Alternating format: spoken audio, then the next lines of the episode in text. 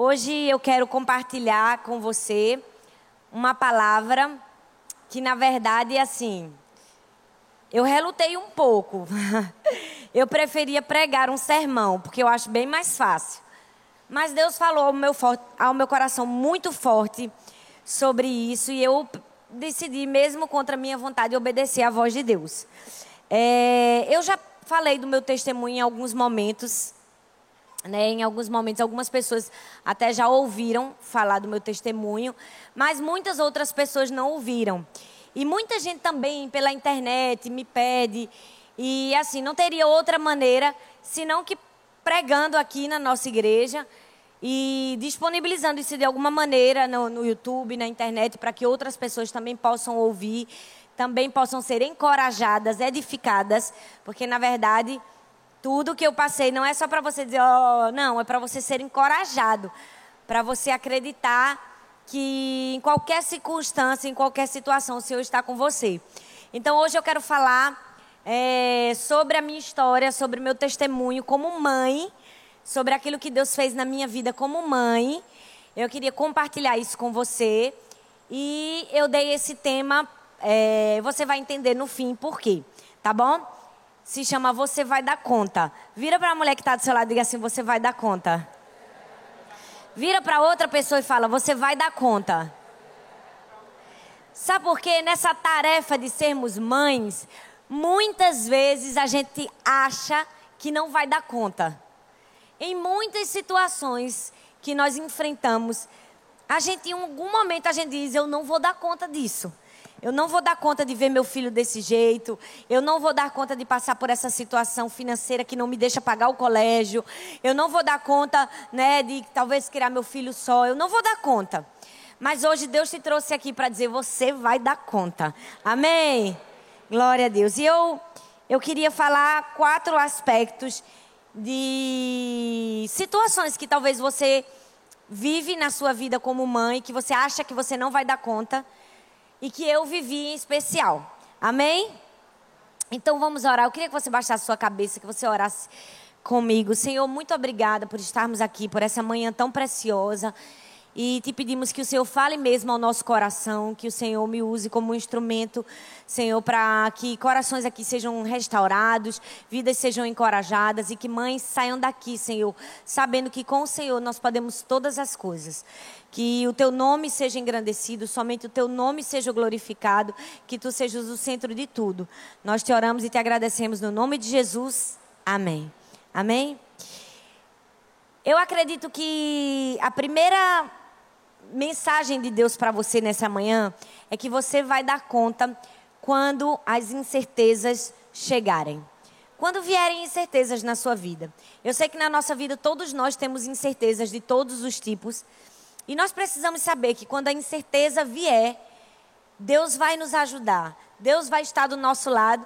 Nós vamos dar conta. A Bíblia diz no Salmo 23, no capítulo 4, diz assim: mesmo quando eu andar por um vale de trevas e morte. Eu não temerei perigo algum, porque tu estás comigo. A tua vara e o teu cajado me protegem. Você vai dar conta quando a incerteza chegar na sua vida, porque a incerteza um dia chegou na minha vida. É, eu nasci num lar cristão e fui educada pelos meus pais, pela minha mãe principalmente, desde criancinha, a amar a Deus e a servir a Jesus. E assim como eu, Arthur também, também nasceu num lar cristão. E graças a Deus o Senhor nos protegeu de muitas coisas no mundo, né? Nos protegeu de vivermos coisas que talvez você viveu porque não conhecia Jesus, enfim. E nós crescemos na nossa vida cristã e a gente namorou, noivou, casou. Né? E nós fizemos isso tudo pautado pela palavra de Deus. Então, eu tive um namoro santo, cristão. E a gente que cresce na igreja, a gente tem muito costume de passar a vida inteira ouvindo, né? Faça tudo certo, obedeça a Deus, que tudo vai dar certo na sua vida, que tudo vai dar certo, que você vai correr tudo bem para você. E a gente cresce né, com essa ilusão. Por mais que a gente ouça aquele versículo que diz: No mundo tereis aflições, a gente sempre diz: Não, mas eu fiz as escolhas certas, né, vai dar certo. E eu nem sabia, mas tinha isso no meu pensamento, né? Eu casei virgem, Arthur também, a gente obedeceu os pais. Em tudo a gente tinha obedecido, então Tava tudo certo. Passamos vários anos casados e até se estruturar, se organizar. E quando a gente resolveu ter filhos, né? E quando eu engravidei pela primeira vez que descobri que estava grávida, foi aquela alegria, né? Só quem é mãe sabe a maior alegria que você sente quando aquele resultadozinho lá dá positivo e você descobre que tem um, um bebê na sua barriga. Eu me lembro que eu estava no seminário, no dia que eu descobri que eu peguei o resultado do exame, eu estava tão feliz que eu não conseguia nem assistir a aula. Eu cheguei para o meu professor e disse: Professor, me libere, deixa eu ir para minha casa. Eu quero falar para todo mundo. Eu quero festejar. E ele, vá, minha filha, vá. E eu fui para casa. E foi um dia de muita alegria. Eu passei os nove meses da minha gestação perfeito. Fazia todos os exames, todo mês a mês, e dava tudo perfeito. Principalmente no quinto mês, que a gente faz uma morfológica, quem é mãe sabe, que é um exame que vê realmente ah, o que é mais importante né, da criança, e também tinha dado tudo perfeito.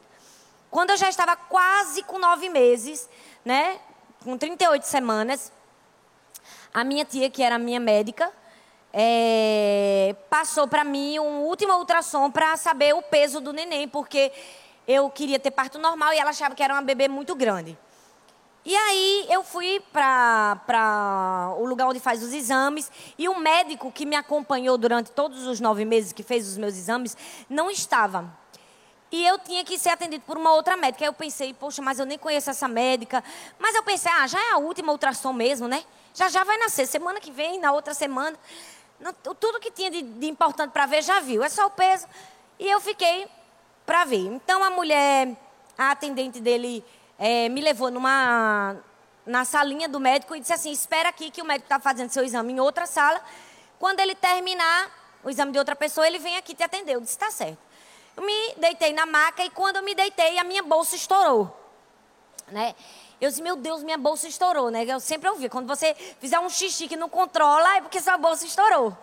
E eu me levantei, estava tudo melado, eu peguei uns, uns guardanapos que tinha, limpei né, a sala do médico, limpei tudo e chamei a moça. Eu disse, você chamar para mim o médico, por favor, que a minha bolsa estourou. Aí lá, ai meu Deus, sua bolsa estourou. Eu disse, não, mas está tranquilo. Está na paz, pode chamar ele. Eu ainda não estava sentindo dores. E o médico, a, a médica veio, era uma mulher. E ela disse, eu vou fazer um exame bem rápido em você, para você ir para a maternidade ter neném, porque realmente você sua bolsa estourou. E eu disse, tá certo, doutora. E nesse momento Arthur chegou, ele tinha ido estacionar o carro. E ela começou a fazer, só que ela começou a demorar. Né? E ela disse, mas você já chamou a equipe médica especial que vai pegar seu filho? Eu disse, como assim, doutora? Eu não estou entendendo. Equipe médica especial. Ela disse, não, você precisa de uma equipe médica especial. Sua filha tem vários problemas. Você não sabia disso, não? E eu disse, não. E eu estava em trabalho de parto, né, naquele momento de fragilidade. E ela soltou desse mesmo jeito que eu estou falando para você, com essas mesmas palavras. Ela se me deu o telefone agora, eu quero falar com sua médica. E eu liguei para minha tia e ela passei o telefone para ela e ela começou a falar com a minha tia dentro da sala e eu estava ouvindo tudo, eu e Arthur. E ela disse: olha, manda chamar doutor Zé Henrique, manda chamar fulano de tal, manda chamar cicrano. É, ela tem ectasia nos rins, ela tem um problema sério no intestino, ela tem isso, ela tem aquilo. E, e eu me lembro que eu fiquei assim, eu não conseguia falar uma palavra. Eu fiquei em, em choque. E só saía assim algumas lágrimas assim do meu olho, mas eu não conseguia nem chorar. Eu olhei para Arthur assim com aquela cara de desespero. O que é, que é que está acontecendo? E Arthur disse: calma, vai dar tudo certo, fique calma.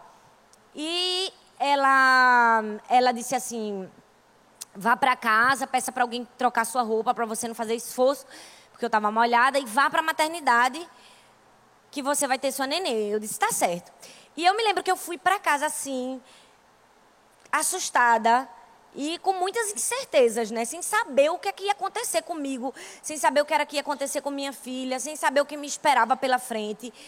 E eu falei com minha mãe, eu fui no carro sozinha com Arthur, né? Minha mãe foi em um outro carro. Eu nem me lembro se minha mãe estava no carro a gente estava só e, e eu fui para a maternidade assim com muitas incertezas no coração. Eram umas três horas da tarde e eu cheguei lá. Logo em seguida minha tia chegou e ela ficou contactando alguns médicos e estava esperando. E eu sei que eu demorei várias horas lá ainda esperando, porque todos aqueles médicos precisavam chegar, que ainda não tinham chegado.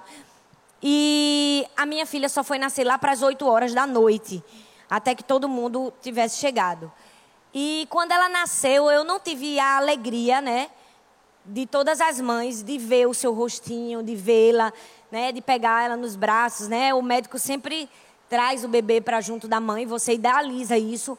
E ela nasceu, ela foi direto para UTI, é, neonatal.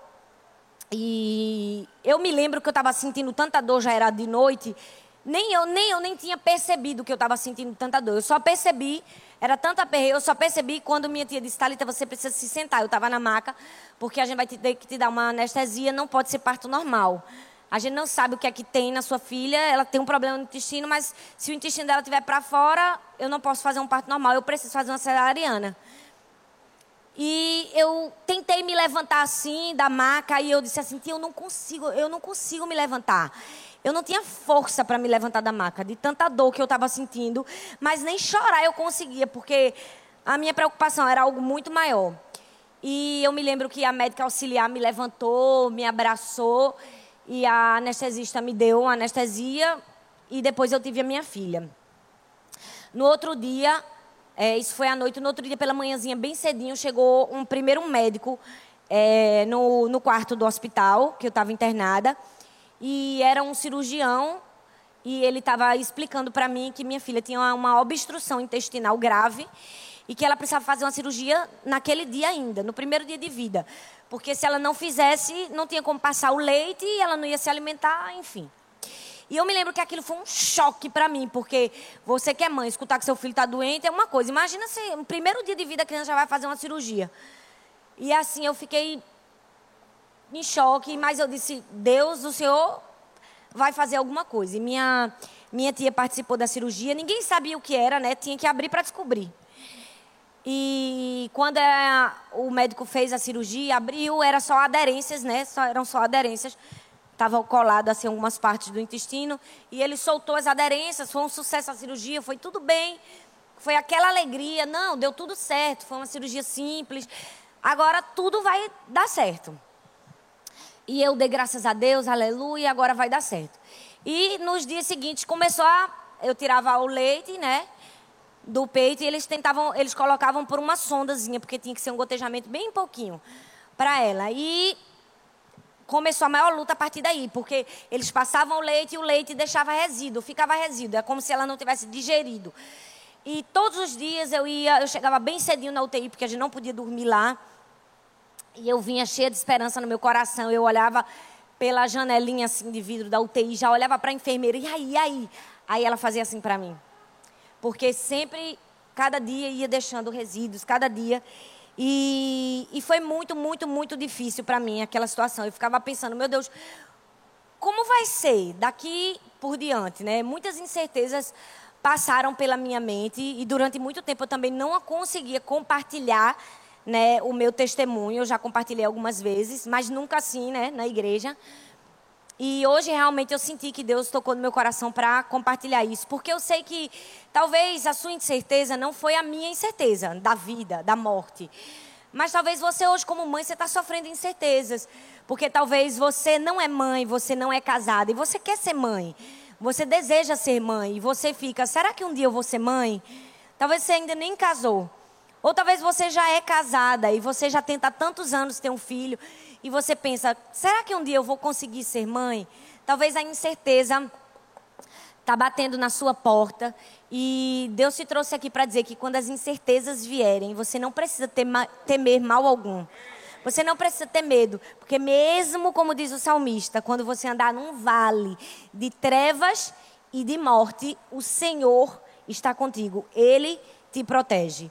Quando todas as incertezas na sua vida vierem te afligir, você precisa entender: Jesus é a minha certeza. Jesus é a certeza que nós temos. A gente não tem certeza de nada na vida. A gente não tem certeza se amanhã a gente vai acordar com vida. A gente não tem certeza se vai criar nossos filhos até o fim. A gente não tem nenhuma certeza na nossa vida. A única certeza que a gente tem é que Jesus é a nossa certeza. Amém? Então, quando as incertezas vierem, você precisa entender: Jesus é a sua certeza. Mas não somente as incertezas chegaram na minha vida, chegaram também muitos sofrimentos. E quando os sofrimentos vierem e chegarem na sua vida, você precisa entender: calma, você vai dar conta. Jesus está com você. Você vai dar conta quando o sofrimento chegar na sua vida. A Bíblia diz no Salmo 34, versículo 19: Muitas são as aflições do justo. Do justo, viu? Não é do ímpio. A Bíblia está dizendo que nós que somos justos vamos ter muitas aflições. Mas de todas, o Senhor o livra. Uma hora, Ele vai nos livrar da aflição. A gente pode ter muitas aflições, mas uma hora nós seremos livres de todas elas. E aí, além das incertezas, vieram muitos sofrimentos, porque eu fiquei três meses com ela numa UTI de um hospital. E quando quando ela deixava muito resíduo e nada funcionava, o médico teve uma ideia. Ele disse assim: vamos tentar colocar ela para mamar na mãe direto na mãe, talvez sentindo o calor da mãe, né, o coração, o afago, ela consiga digerir o leite. E eu nunca tinha pego minha filha até então, e eu só via assim ela pela incubadora, né, e pegava assim por um buraquinho que tinha e passava a mão. E aquele foi o primeiro dia que eu tive a alegria de tê-la em meus braços.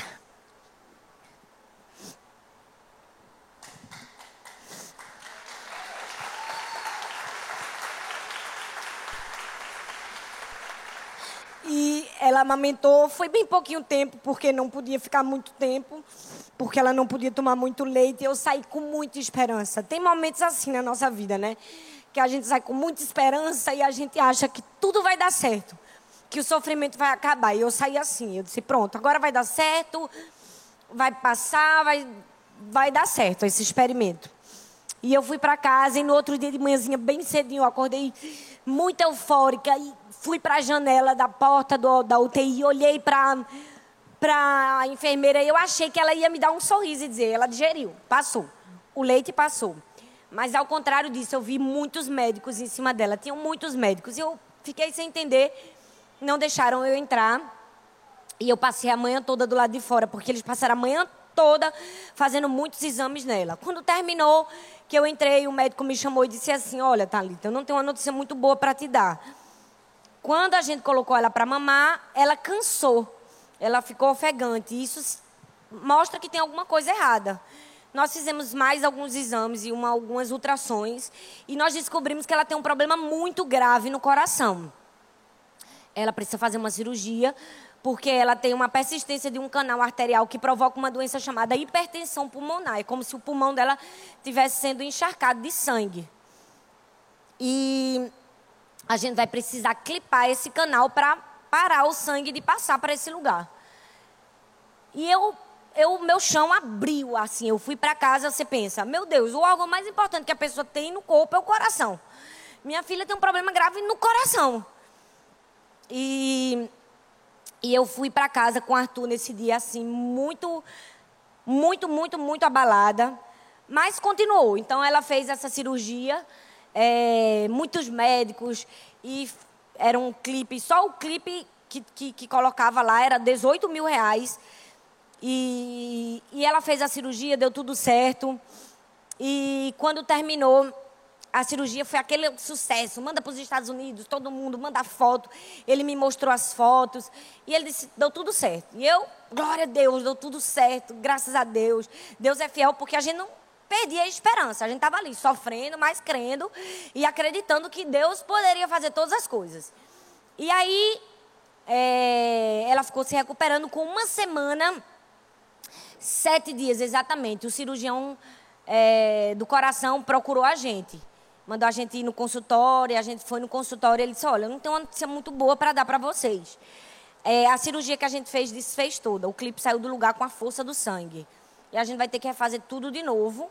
Só que dessa vez a gente vai ter que fazer uma extracorpórea, que é uma cirurgia muito séria que o coração para, é, fica bombeando numa máquina, né?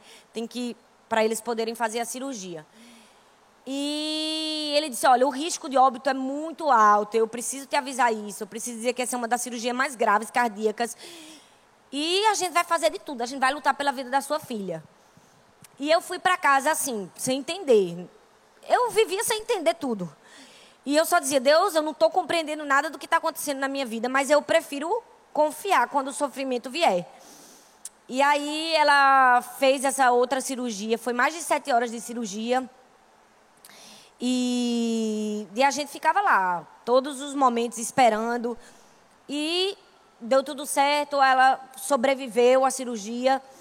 Mas aí, pouco a pouco, na UTI, a gente ia ouvindo vários diagnósticos muito difíceis, né? Primeiro foi uma médica nefrologista que nos procurou e disse assim, olha, sua filha, ela tem uma, uma doença chamada bexiga neurogênica.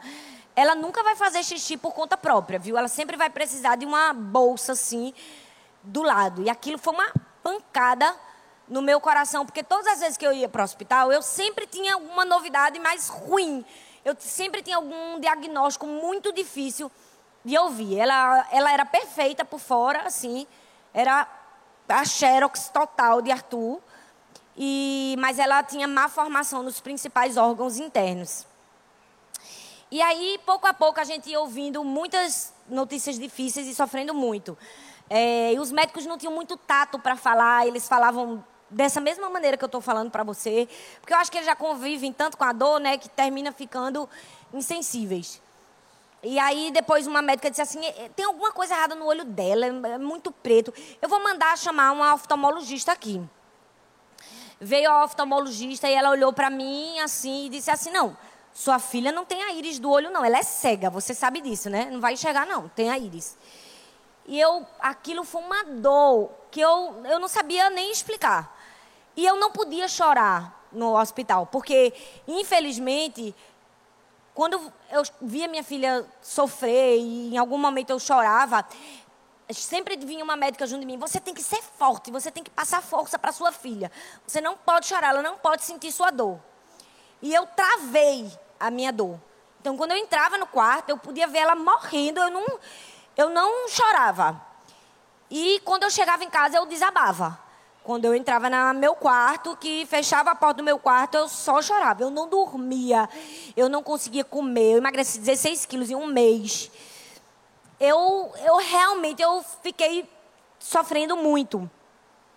Depois eu vi uma médica neurologista dizer que ela tinha espinha bífida interna, né, que é uma doença. Ela disse: ó, oh, probabilidade da sua filha andar é muito rara, viu? Vai ser tetraplégica ela. Não vai andar e muito raro dela andar. E eu me lembro que, assim, eu sofri muito, eu e Arthur, né? Nós sofremos muito, muito. Eu me lembro que teve um dia que eu entrei na, na UTI, tinha aquela, aquele quadrinho que bota o, o raio-x para ver, e tinha o raio-x assim dela, e eu achei estranho porque tinham vários X assim no desenho do osso. E eu chamei para o médico e disse: doutor, o que é isso, esse X aqui? Aí ele disse: ah, não, isso é a costura de aço que a gente fez nela. E assim, eles falavam como se fosse uma coisa assim, muito muito simples. Eu vi ela sofrer muito. Ela chorava 24 horas porque ela não tinha leite, né? Ela não comia. Então ela tinha fome, ela tinha dor, ela ela sentia muitas dores. E, e assim, eu como mãe me vi impotente. Eu queria arrancar a dor dela para mim. Eu queria tirar aquele sofrimento dela. A gente que é mãe sabe, mas eu não conseguia e eu tinha que passar aquele sofrimento e eu tinha que aguentar. E eu sei que você, como mãe, também tem momentos desses, né? Você quer ver seu filho sofrer, você quer arrancar o sofrimento dele, ou você quer passar daquilo e não tem como. Mas sabe, Deus está sempre do nosso lado, mesmo em situações difíceis, mesmo quando a gente enfrentar coisas que a gente nem imaginava que a gente ia enfrentar, a gente vai dar conta. Deus vai sustentar a gente. E eu me lembro de uma outra experiência muito forte que eu tive. Foi porque eu tinha tido neném, então eu não tive resguardo nenhum, né? No outro dia eu já estava na UTI. E UTI é um ambiente muito infectado, né? E eu tive um abscesso. É, e eu não queria dizer para ninguém, porque eu sabia que se eu falasse, eu não ia poder mais entrar na UTI, porque eu ia ter que tomar antibiótico, eu ia né, reforçar antibiótico, e eu ia deixar talvez de ver minha filha. E eu me lembro que naquele dia eu sozinha, eu já estava no hospital mesmo, eu desci da UTI e fui para emergência. Era como um furúnculo, né? Porque o ambiente muito infectado, eu estava cirurgiada. E eu fui na, na emergência e, e, contei a experiência para a médica que me atendeu. Ela já sabia, porque ela dava com a avó na UTI ela me via na UTI. Ela disse: Olha, só tem duas coisas aqui. Eu tenho que dar uma, uma bezetacina em você, um, um, remédio forte. Você não vai poder tirar o leite, porque senão vai passar para o leite para sua filha.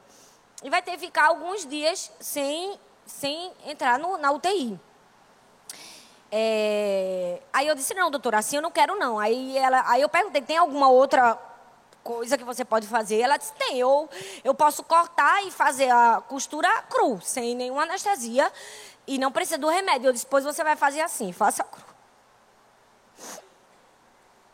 E eu disse, me dê um paninho que eu vou morder. E ela me deu assim um pano. E ela cortou e costurou sem nenhuma anestesia. E eu voltei e subi para a UTI. Porque quando a gente é mãe, né? Não importa o sofrimento, a gente passa, a gente dá conta, a gente consegue.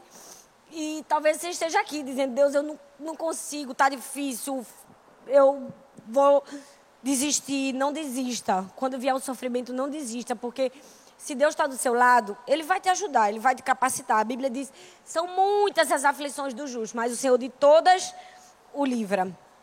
E talvez hoje você esteja sofrendo sofrendo de alguma maneira. Talvez não como aumenta sofrimento, não uma enfermidade, mas talvez você esteja sofrendo porque você não tem condições de, de dar tudo o que você queria dar para o seu filho. Talvez você não tem dinheiro, você está com a escola do seu filho atrasado, ou talvez você não tem condições de pagar aquele esporte que você queria pagar, um professor particular.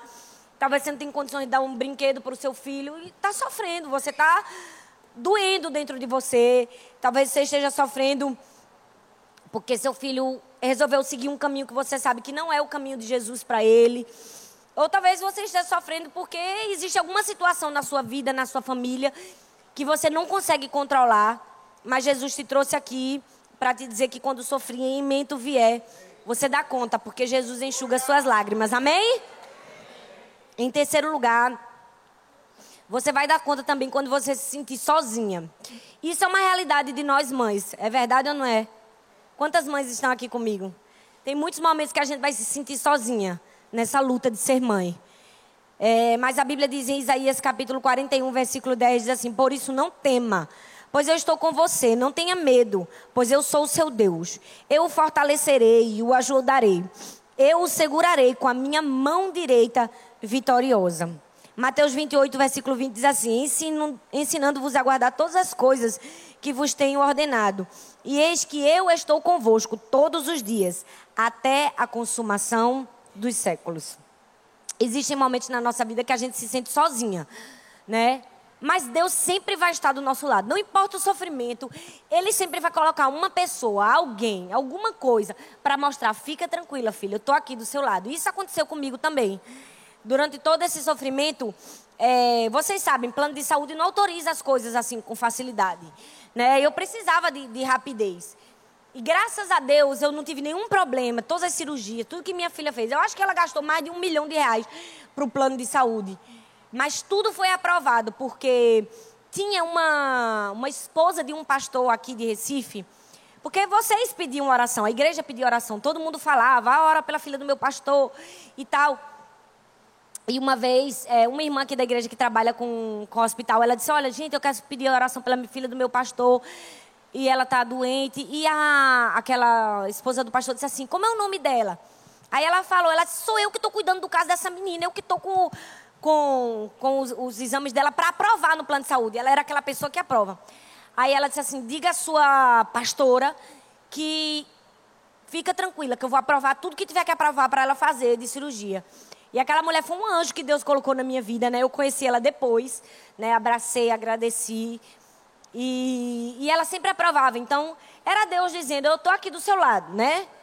Numa, num gesto simples, em alguma coisa muito pequena, mas era Deus dizendo que eu não estava sozinha. E a nossa igreja também, que apoiou a gente o tempo todo, né? Talvez você não é desse tempo, mas algumas pessoas aqui são desse tempo, né? E se lembram disso. E nos momentos que ela tinha que fazer cirurgia, ninguém comia, todo mundo jejuava e todo mundo ia lá para o templo menor e todo mundo ficava orando até a cirurgia acabar. E eu me lembro que teve uma cirurgia que foram sete horas e as irmãs ficaram sete horas na igreja, orando, cantando, né, durante toda a cirurgia. E são coisas que a gente nunca vai se esquecer. São nesses momentos que a gente se sente amado, que a gente vê que a gente não está sozinho, que Deus está do nosso lado. E, e realmente eu senti isso, as orações e o carinho de todas as pessoas. Mas também a gente teve muitos gastos. E, e eu me lembro que uma outra irmã aqui da igreja que tinha viajado para o Pará, ela estava morando lá e ela pediu oração na igreja dela também. Era uma igreja bem pequenininha. E ela pediu oração na igreja dela. E o pastor dela falou assim com ela: Eu que eh, fale com esse seu pastor. Eu queria o contato dele, peça a ele a, o número da conta dele, que eu quero ajudar. Eu sei que quando a pessoa passa por uma, um momento de enfermidade assim muito grande, você tem muitos gastos, né? Com hospital, com médico, com tantas coisas. E eu fiquei tão impressionada com aquilo, porque era uma igreja tão pequenininha, gente, no Pará, de pessoas que nem conheciam a gente, né? No Macapá, que nem conheciam a gente. E, e eles mandaram uma oferta de dois mil reais para a gente, sabe? Não era o valor da oferta, nem o que a oferta poderia pagar ou ajudar a gente naquele momento. Era assim, Deus dizendo assim: Eu estou aqui com você. Eu estou aqui do seu lado. Tem gente que te ama, tem gente que está se esforçando para ficar com você, para te ajudar. E muitas pessoas fizeram isso, né? Eu sou grata a essas pessoas, por isso que eu estou citando, porque eu quero que um dia elas vejam. Porque eu nunca vou apagar essa memória de gratidão no meu coração. Ela teve que fazer muitas cirurgias e muita transfusão de sangue. E os médicos pediam, a gente tinha que ter sempre sangue, né? No banco de sangue. E a gente sempre falava aqui na igreja, oh, quem puder doar sangue, quem puder doar sangue. E muitas pessoas doaram sangue. Eu preciso agradecer de uma maneira toda especial, mais do que especial, se tem uma palavra para falar para minha mãe, porque ela ficou do meu lado o tempo todo, todos os dias. Ela ia comigo para o hospital, minha mãe, minhas irmãs, meu irmão.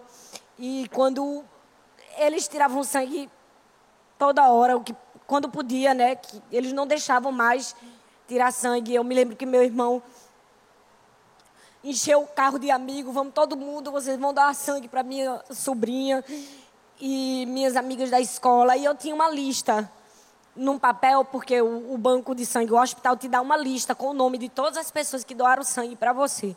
E eu guardo essa lista como uma memória de gratidão por todas as pessoas que fizeram alguma coisa por mim e se dispuseram. Mas eu falei que Deus está com a gente quando a gente se sentir sozinha, porque mesmo tendo muitas pessoas para estar tá do nosso lado e nos ajudar, tiveram muitas pessoas que poderiam, que deveriam estar do nosso lado e não estiveram. Né? Tinha gente que tinha que estar tá ali naquela lista de doação de sangue e não estava. E tiveram pessoas que realmente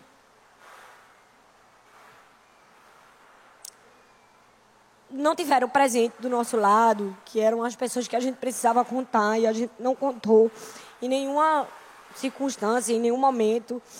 E nesses momentos que a gente se sente sozinha, só Deus que supre essa lacuna. E eu me lembro que já no fim, é, ela pegou uma infecção muito grave, ela pegou várias coisas, pneumonia, não tem como contar tudo, porque é muita coisa, muita, muita coisa pequena. E já no fim ela pegou uma, uma, uma infecção muito grave, que no, no Brasil só tinha esse remédio via oral. E ela não podia, tinha que ser via venosa, porque ela não digeriu o alimento, né? Por causa do problema no intestino. Então, o hospital ia mandar buscar dos Estados Unidos, mas eles deram 16 dias para buscar. E eu sabia que minha filha não tinha 16 dias. Eu sabia que para quem está com a infecção grave, 16 dias, esperar um antibiótico, não ia dar certo. Então, a gente começou a falar com quem a gente conhecia. E um pastor que morava nos Estados Unidos que a gente nem conhecia, mas que ouviu falar da história da gente. Ele disse, esse remédio tinha lá, e eu consegui falar com ele, eu disse, pastor, se eu comprar a sua passagem, o senhor vem aqui trazer esse remédio para mim, o senhor consegue esse remédio? Ele disse, eu consigo, minha filha. E, e eu me lembro que aquele pastor precisava de uma receita médica para comprar um remédio, porque era prescrito. E, e, tinha que ser um médico americano. Qual era um médico americano que ia prescrever um remédio para uma criança que não estava nem vendo, do outro lado do, do mundo? E ele disse, mas eu vou conseguir para você, eu vou conseguir essa receita. E tinha uma médica na igreja dele, ele contou a história para a médica. A médica disse, eu vou prescrever. Ela prescreveu, ele viajou para outra cidade para comprar o remédio, porque na cidade dele não tinha. E a gente, no outro dia, conseguiu comprar a passagem dele, no outro dia ele veio. E eu me lembro que esse dia era o dia 31 de dezembro.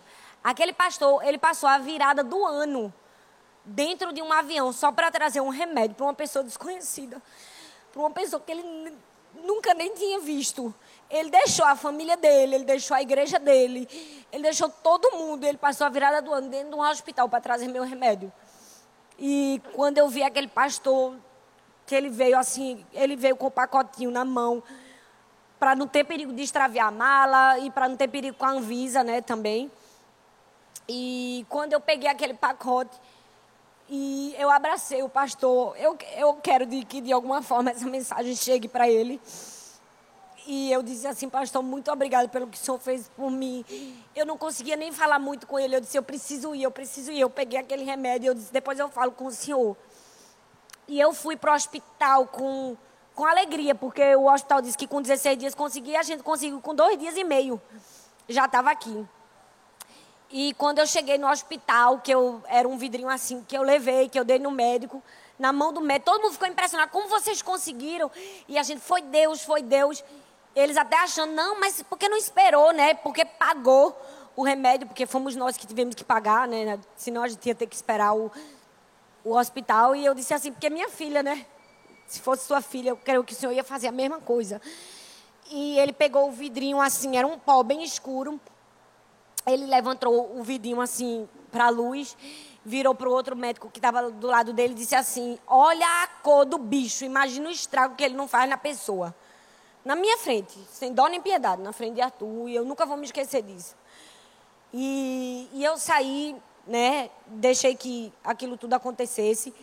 Mas assim, mesmo nos momentos que eu me sentia mais sozinha, eu sabia que Deus estava do meu lado.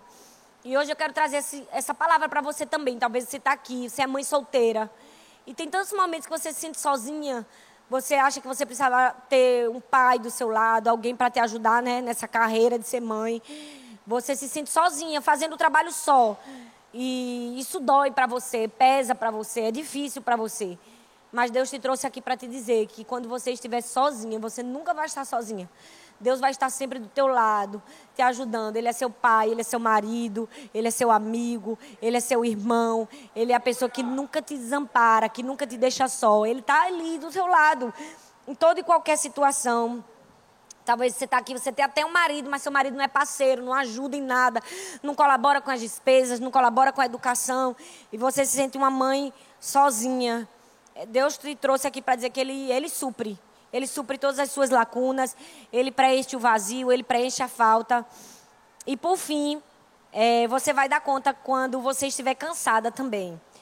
A Bíblia diz em Mateus 11, 28, diz assim: Venham a mim todos os que estão cansados e sobrecarregados, e eu lhes darei descanso.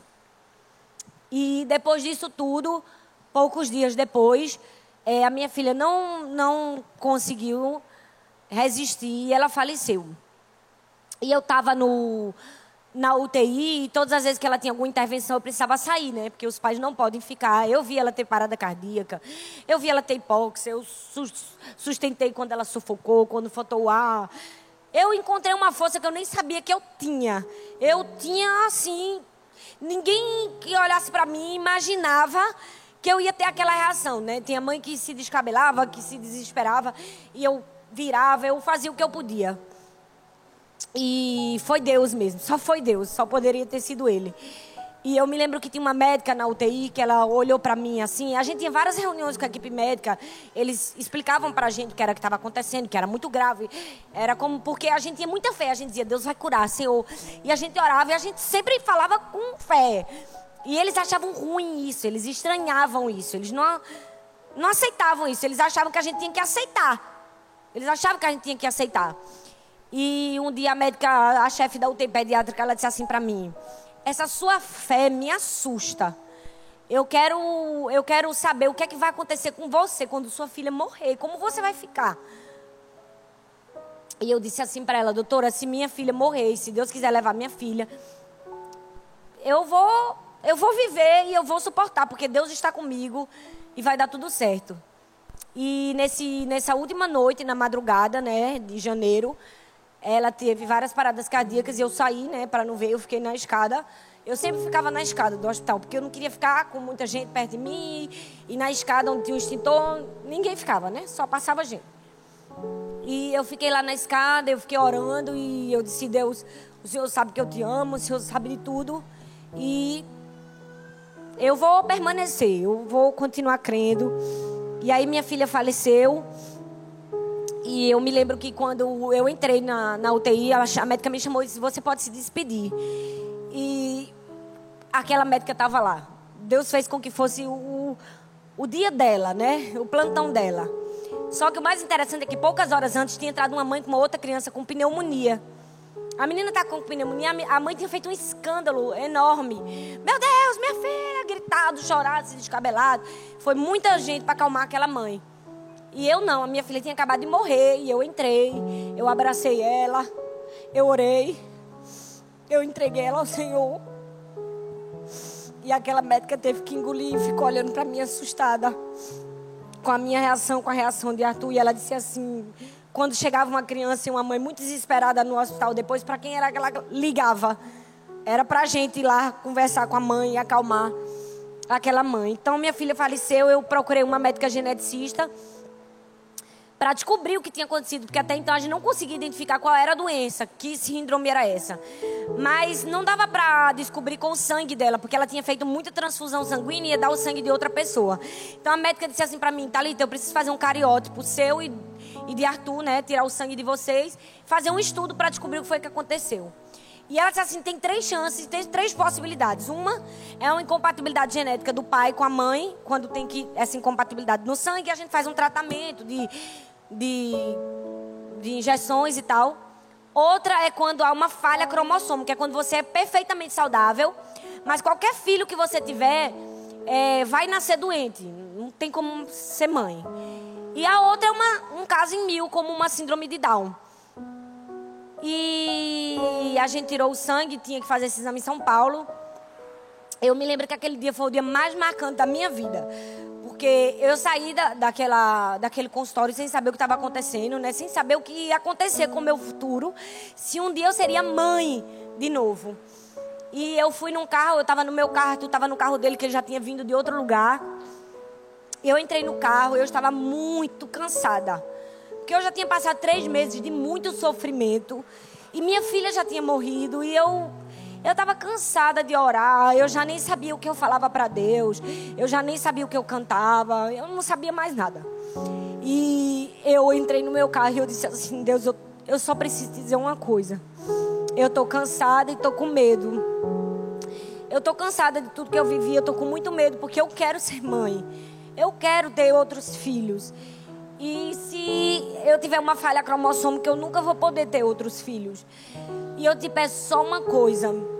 Eu não vou te deixar, eu não vou te abandonar, eu nunca vou deixar de te amar e eu não vou me rebelar porque tudo isso aconteceu. Eu sei que tem um propósito maior que talvez eu nem saiba o porquê hoje, um dia eu vou saber. Mas eu preciso te dizer que que eu queria que o Senhor falasse comigo. E naquele momento eu liguei o som do meu carro, e talvez vocês até já ouviram essa parte do meu testemunho. E quando eu liguei o som do meu carro, tocou uma música de uma cantora chamada Raquel Novaes. E aquela música era a resposta de tudo que eu tinha orado para Deus. Aquela música dizia assim: Diga para os temerosos, não há nada a temer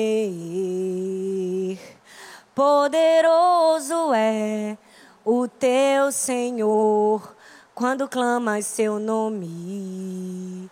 Ele então virá. Ele vem para te salvar. Ele vem para te salvar. Diga ao cansado, o teu Senhor virá. Ele vem para te salvar. E naquele momento eu sabia que Deus estava falando comigo. Você está cansada, mas eu vou te salvar. Quando você estiver cansada, eu estou do seu lado. E com 40 e poucos dias depois chegou o resultado do exame. Era um domingo, eu estava atendendo uma, uma pessoa na minha casa. Uma filha querida aqui da igreja, que agora está morando em Caruaru. Ela queria ser mãe e ela não estava conseguindo. Ela veio né, para receber um conselho da gente. E a médica ligou para mim e disse: Thalita, mesmo sendo domingo, eu sei que eu, pre eu prefiro ligar e falar com você a esperar você vir no consultório. Porque eu imagino, né? Cada dia é um dia sem resposta. E eu quero dizer que saiu o seu exame de Arthur e não deu nada. É, nem tem compatibilidade genética, nem tem falha cromossômica. Foi um caso em um milhão. E aquela médica olhou para mim e disse: Eu sei que talvez a sua escolha seja nunca mais ser mãe, talvez você tenha medo depois de tudo que você passou, tão nova, eu imagino. Essa é uma escolha que cabe a você. E eu olhei para ela e disse assim: Eu não vou ter.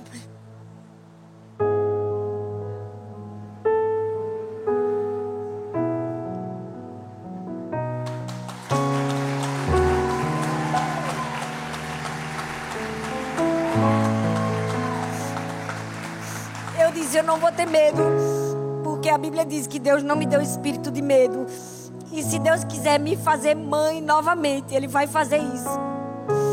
E depois de um ano, eu descobri que estava grávida.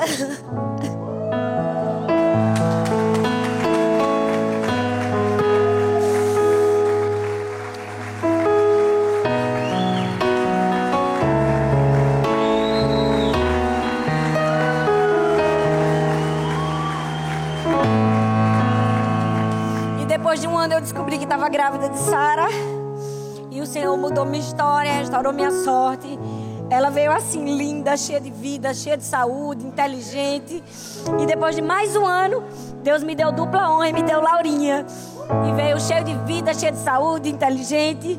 E são dois presentes de Deus na minha vida. E hoje eu quero falar para você, mãe, que está aqui, que está me ouvindo, que não foi fácil para mim falar minha história para você, mas eu quero te dizer, você vai dar conta.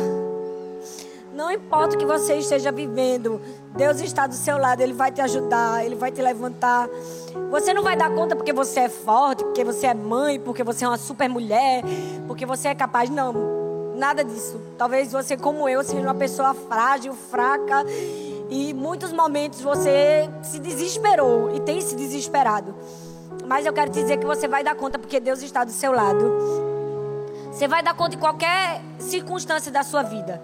Seja nas mais difíceis, seja nas mais simples da sua vida. Você vai dar conta quando sua casa estiver toda limpa, arrumada, cheirosa. Mas também quando ela estiver toda bagunçada, depois que você fez toda a faxina, você vai dar conta. Você vai dar conta quando você tiver que acordar seus filhos cedo e eles ficarem com preguiça. E você também vai dar conta quando você tiver que dar banho e eles não quiserem tomar banho. E você também vai dar conta quando os dentes começarem a nascer. E talvez você nunca imaginou, poxa, como nascem dentes na boca de uma criança. Você vai dar conta quando você tiver que enfrentar uma febre de noite. Você vai dar conta quando você tiver que repetir 350 milhões de vezes para o seu filho não tirar o brinquedo da mão do irmão. E quando ele tiver com medo de boca fechada. Você vai dizer isso sempre, você vai dar conta, mesmo que você se sinta cansada por dizer isso. Você vai dar conta quando elas não quiserem vestir a roupa que você escolheu e a confusão se restaurar.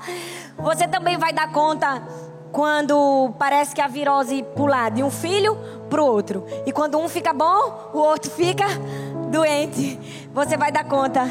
Você vai dar conta nos dias que você acreditar que você não entende de nada sobre educação e naqueles dias que você conseguir colocar todo mundo de banho tomado, dente escovado, oito e meia da noite na cama.